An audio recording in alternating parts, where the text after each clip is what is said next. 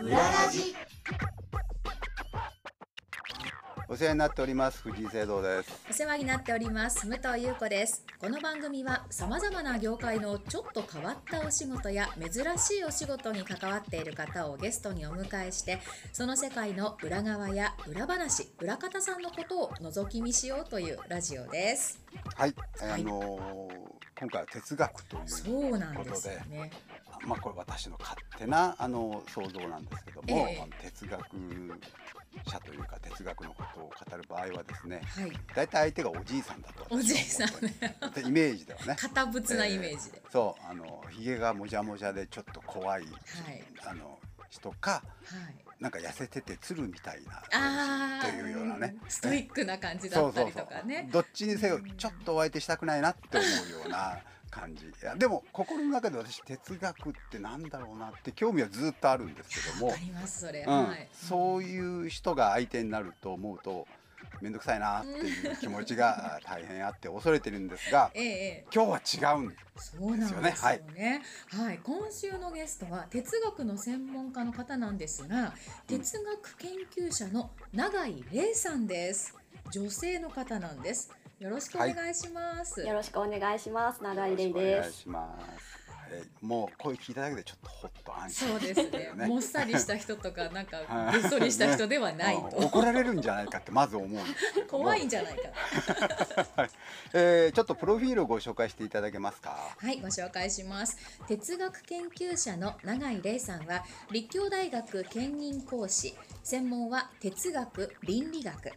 哲学研究と並行して、学校や企業、自社、美術館、自治体などで哲学対話を幅広く行っています。また坂本龍一さん、ゴッチさん主催のムーブメント D2021 などでも活動されました。えー連載に「太田ブックスタンドで」えー寝そべる哲学」という連載がありますまたご著書には「水中の哲学者たち」こちらは去年、えー発売されていますけれどもありましてご趣味は詩とそれから植物園と、えー念入りなお散歩がお好きだという、えー永井玲さんでいらっしゃいますもうお間違いないでしょうかはい、よろしくお願い します。あよよろかしっくおたです願いいたしますはい。もう本当にね、あのこのご時世こういうことを言うとあれですけど、若くて美しい女性で私はほっとしてるんですけれど も、いやいやいや。褒めてもいけないんじゃないかっていうなんかね、ビビビりますよね、最近の風潮だとね。そうですね、えーそうですねはい。はい、でもえー思ってるその哲学のイメージとはね私も聖堂さんもきっとこうあの出前を正してしっかりと聞かなきゃいけそうなそういそうみたいなねちょっと堅物なイメージからはだいぶこう柔らかそうななんです雰囲気の方を何を言ってもなんんか見透かされてるような感じがしてそれは心理学じゃないかって気もするんですけどもうん もうよくわかんないんですよなんかうんモヤモヤとしててねそうでえーすその辺のお話を伺っていこうと思いますが、えっと、今のプロフィールにもありましたように哲学研究者ということなんですか永井さんは。そうですね。あの哲学者と言いたいんですが、なんかちょっと恥ずかしいっていう理 由でちょってと哲学者と哲学研究者の違いはそのちょっと恥ずかしいからみたいなことだけでいいんですかうんそのくらいだと思いますね。哲学者ですよね哲学者、そうですね。何か自分世で間が言うと。新しい考えを何かこう展開したり。大著みたいなものを書かないと哲学者って言っちゃいけないんじゃないかみたいな自意識が多分みんなにあってあー。なるほどね。 そのくらいの違いだと思あいます。のでもあと何十年か経って、えーうんまあね今お美しい方もおばあ様になられるわけですけども だから堂々と哲学者ですよね感じがね多分言えね。るといいんですけどなね。うんねそのうんうんじゃあ見た目なのかって感じもして ききちゃいますけども思っね。てるイメージとかねうん、あのまあお気持ちはわわかりますね。あのそれとおそらくねあの私がさっき言ったみたいにこうちょっと硬いイメージを、うんうんどうしても持つんでねあの入り口を柔らかくしたいというあの低くしたいという思いも終わりなんでしょうけれどうも、んうん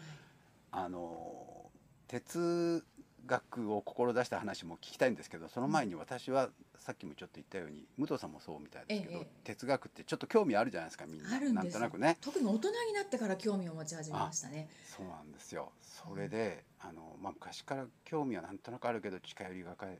硬い気がしてて、うん鉄ってなんだよっていうのがずっとあるんですよ。はい鉄ってなんですか永井さん鉄ってななんだろうこの一文字鉄ってなんだろうっていうのまたこれも話すとすごく長くなっちゃいますけど、 はい、まあでもあああののよ要するにね文学ってあなんか文章とかそういうことなんだろうなってなんかわ分かる子供ながらにね、はいはい 音楽ってあ音音音関係のものだろうなって分かるんですけど、あの「鉄」っていう字あんまり使わないじゃないですか日常で。で「鉄って何?」っていうのがずっと子供の時からあるんですけどあおーあ確どうかにですか永井さん。そうですねまあこう哲学もともと気哲学っていうこうも地鉄き学気哲学っていうきはい、うんあ木でのすか希望の木ですねああ希は望の木、まれはい。いうーんあの哲よ学り分かんなくなってきました ねというふうにも言われたりしましたけどまあもとあもそうとですかその哲学ってこう、まあ、翻訳でいろいろありましたけれどそうもでしょうね。あのもともと哲学ってどういう意味かっていうと知恵を愛するとか、知を愛するっていう意味なんですよね。おーなるほなので哲知哲学ってあの何か硬い学問なイメージがありますけそどうなのよ。んそうというよりはもっと日常的な営みだと私は思っていてうんうん知を愛したりとかもしくはこうなんでだろうっていうふうにこうふと問いを持ってしまって考え込むっていうような体験そのものを哲学って呼んでいいんだろうなと思ってますね。うん。だんだん地をまあそうだね。愛知だねじゃあね。あそうです愛愛知愛知愛知愛知県の学問みたいな そうなんですね。愛知学って言っちゃうとそうなんですね。よ愛知あそううんなんです。本当はそう訳すといいんですけどね。うんうんですよね。だから鉄っていう字がまあ画数がねそんなにないからそう難しい字じゃないんですけど、うん日常であんま使わない文字だから。う特に僕らの世代のあのアホな子たちは鉄人って聞くとまず28号が浮かんできちゃうか アイアンらの方を思い出してます先にそっちを知っちゃうん でそれは分かるんだよなそうですね硬くてね、うん金属って分かるんだけど、うんうんあの鉄の意味することがよく分からないんですよ。確かにそうですうねん、誰だ翻訳 したのは思ってんですけどなんか福沢諭吉かなん誰だか知らないけどなんかどうせあの辺の人たちでしょうけども西西天音ですね。西天音ですか、はいもうあいつらはねあいつ西天音あいつ中村正直とかなんかあの辺のやつらがねあの辺の方たちはやっぱ教養が終わりだからね、そういう難しい字ではなかったんでしょうねきっとうん鉄っていう字がね、なるほどなるほうどん、今の我々にとってはちょっと馴染みのないこうんう近寄りがたい、えーなんかもうわっとした言葉なんで興味はあるんだけどよくわかんないなっていう感じがちょっとしちゃいますよね。また子どもの時のその例えば授業の科目だったりとかにもないのでないねかろうじて高校になると倫理っていうのがありますけどあーそこでなんかよくわけのわからない先生がわけのわからない昔の人の話を持ち出して、い知ろらんなねえこよとソをクラ言テっスてとかねとか思うんだ言よわれねてもなんかうつまんない授業だなと思って1718の頃終わっちゃうんですよねほですよねほとんどの人が。うんでも、まあ、中にはこう永井さんみたいにあこれをちょっと勉強したいと思われる方もいてっていうそのなんかこう一般的なこうつまらないなって脱落してしまった私のような人がきっと多いと思うんですけども。じゃあ永井さんはその頃からなんかすごい興味あるなというふうにお思いだったってことでしょそうですね。でも私はそのやっぱ学校で習う哲学ってあの、うん哲学っていうよりもまあ世界史に近いんですよね。うん思想史なんですよねあ。ー歴史なので。なるほどこの人はこんなこと考えてこうなりましたうん次にこんなことみたいな形か。そうですそうです。うんで私はもともとまあ哲学に関心哲学そのものにすごく関心があってつまり考えるっていうことにすごく関心があったんですよね。うへんーそれはおいくつぐらいの時からですかそれはすごい小さい頃でまあなんかとにかく私世界がめちゃくちゃすぎて世界って世界ってどういうことですかめちゃくちゃじゃないですか。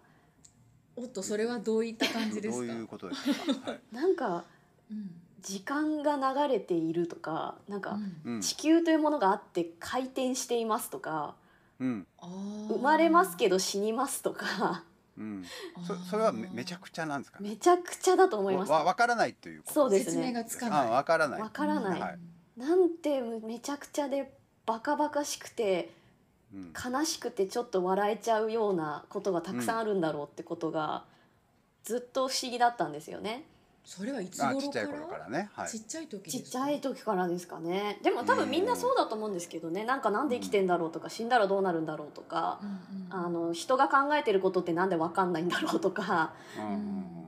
みんなありますよねなんかうんうんうん小さくはねずっとそれを四六時中考えてはないけれども、うんうんそういう思いはみんなあってはい次の瞬間に今日のおやつは何だろう とか思っちゃうから忘れるだけの話でね。うんうんうんうんそあうですあわかりねますだからまあはいそれずっとそういう子だったわけねその辺にこだわってる子だった。こだわってるそうですねてかまあ怖がってたんですかねでああなんか人より怖がりだったんだと思うんですけどそこでいろいろ文学とか読み漁ってたんですけど、おうでもなんかこう世界のなんか回答みたいなものが欲しくって文あ学を答えがあるんじゃないかと思ってね、うんいろんなそうです本をおそう読みになってはい。でもあのそこに何か答えっていうよりも誰かの模範回答みたいなのはあるけど私の答えじゃないんだっていうあーなるほど感覚が偉い人はこう言ってるっていうのは載ってるけども、うんうんちょっとしっく りこない。なるほどうんだって私の人生じゃないしなみたいな感覚があったんですけどでも哲学ってまさにあなたが考えるんですよっていうことをこう突きつけるような何か なんていうんですかね営みなので、うんそこに衝撃を受けて、あこれ哲学、めちゃくちゃで怖いから世界怖い生きるの怖いからやってみようって思ったのがきっかけだったと思いますね。へーそれはおいくつぐらいの時ですか。それは17歳の時でしたね。ああ、あの大学の進路を考える頃っていう。そうですそう です。へすえごい。そっか、それってなんだろうね。あすごくすごく今私下世話なことを言ってますけども、あの でも進路を考える時にね大学に行く時に興味のあることをまあうん選ぶわけじゃないですか。とはい当然ね。だけどあのもう一方でそれで食えんのかっていうのもあるじゃないですか。はいはいでどう考えても食えそうもないですよね。 そうですね。おっしゃる通りです。うん、それは大思いにならなかったんですかその時は。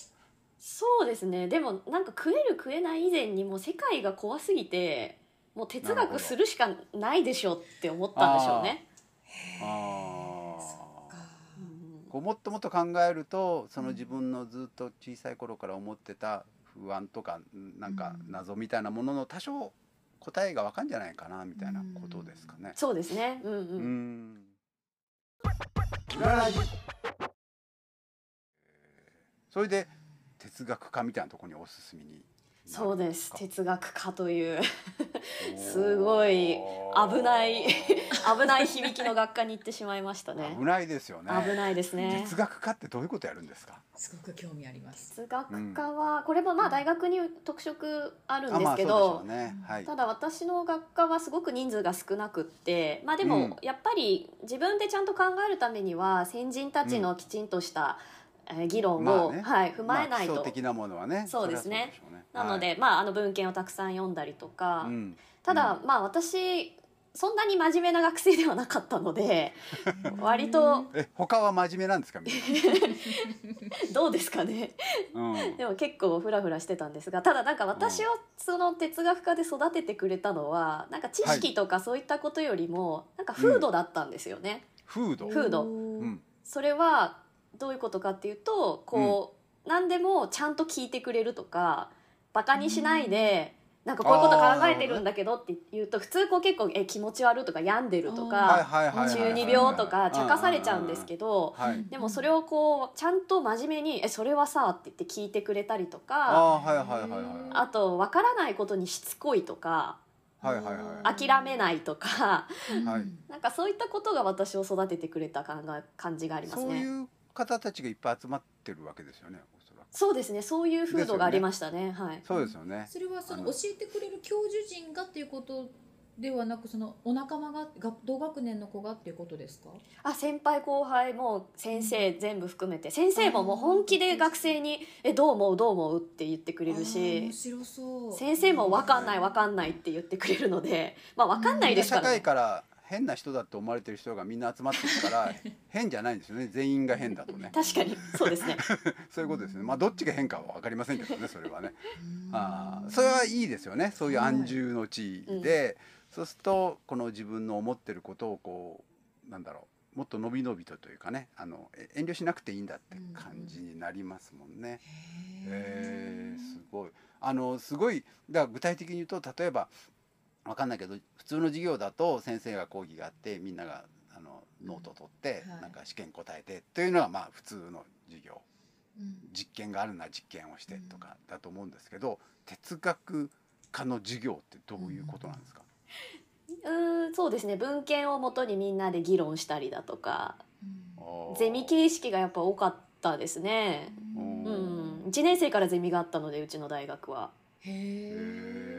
すごい珍しいですね。少人数で一つのことをあのああでもないこうでもないといい意味でこう話し合いながらっていうイメージの。そうですそうでそうですすね哲学ってこう一人でやるイメージってすごい強いじゃないですかそのおじいさんが一人でこうやって眉間にしわ寄せてこうそうなんかやってるみたいなそうそうそううんうんなの、うん、違ういきなりおじいさんにはなんないね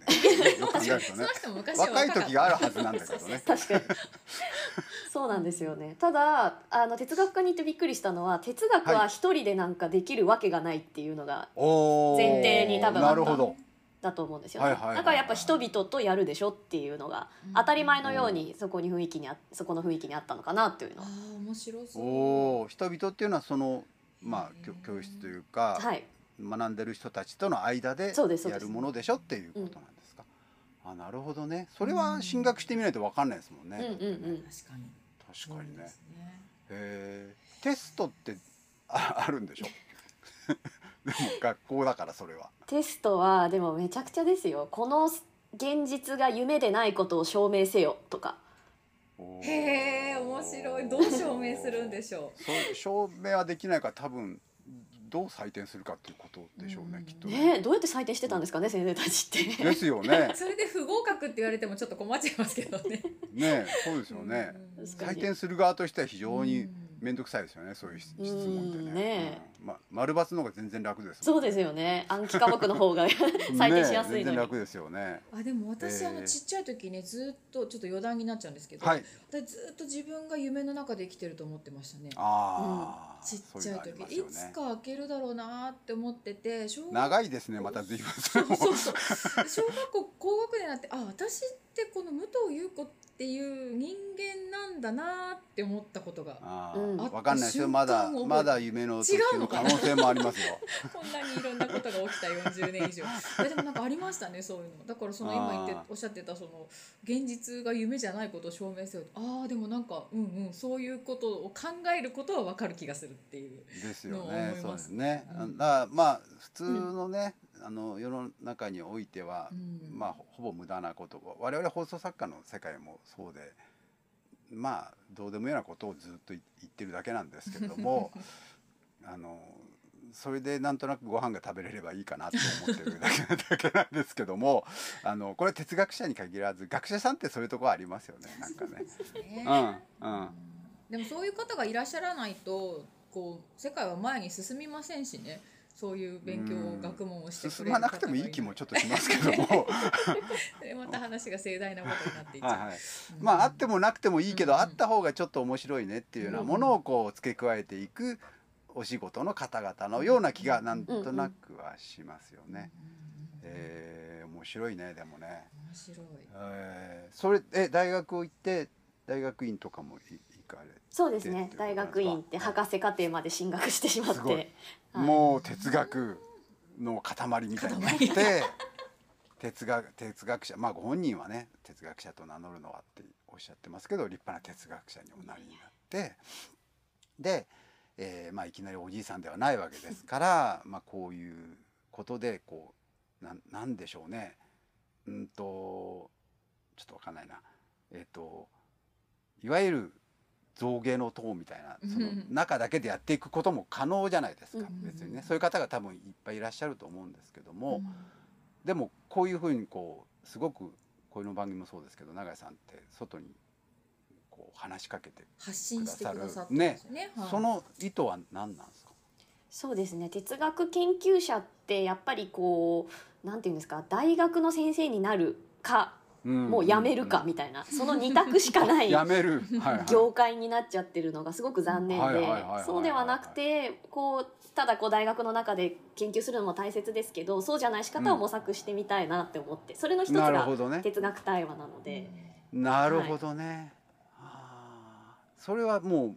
ズバリうまくいってますよね今ね。そうですかうね。んうん、これでも他に過去にもそういう方やってらっしゃる方はいいらしたんですかあね。多分いらっしゃると思うんですけどそこまででもあんまり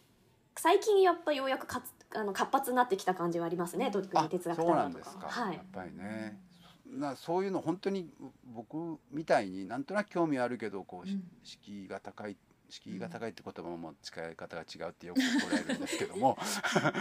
まああの近寄りがたいみたいな、ねえ近寄りがたいなと思ってる人にとってはすごくありがたいそうでですすよねね。うん、うんそうだと思うな。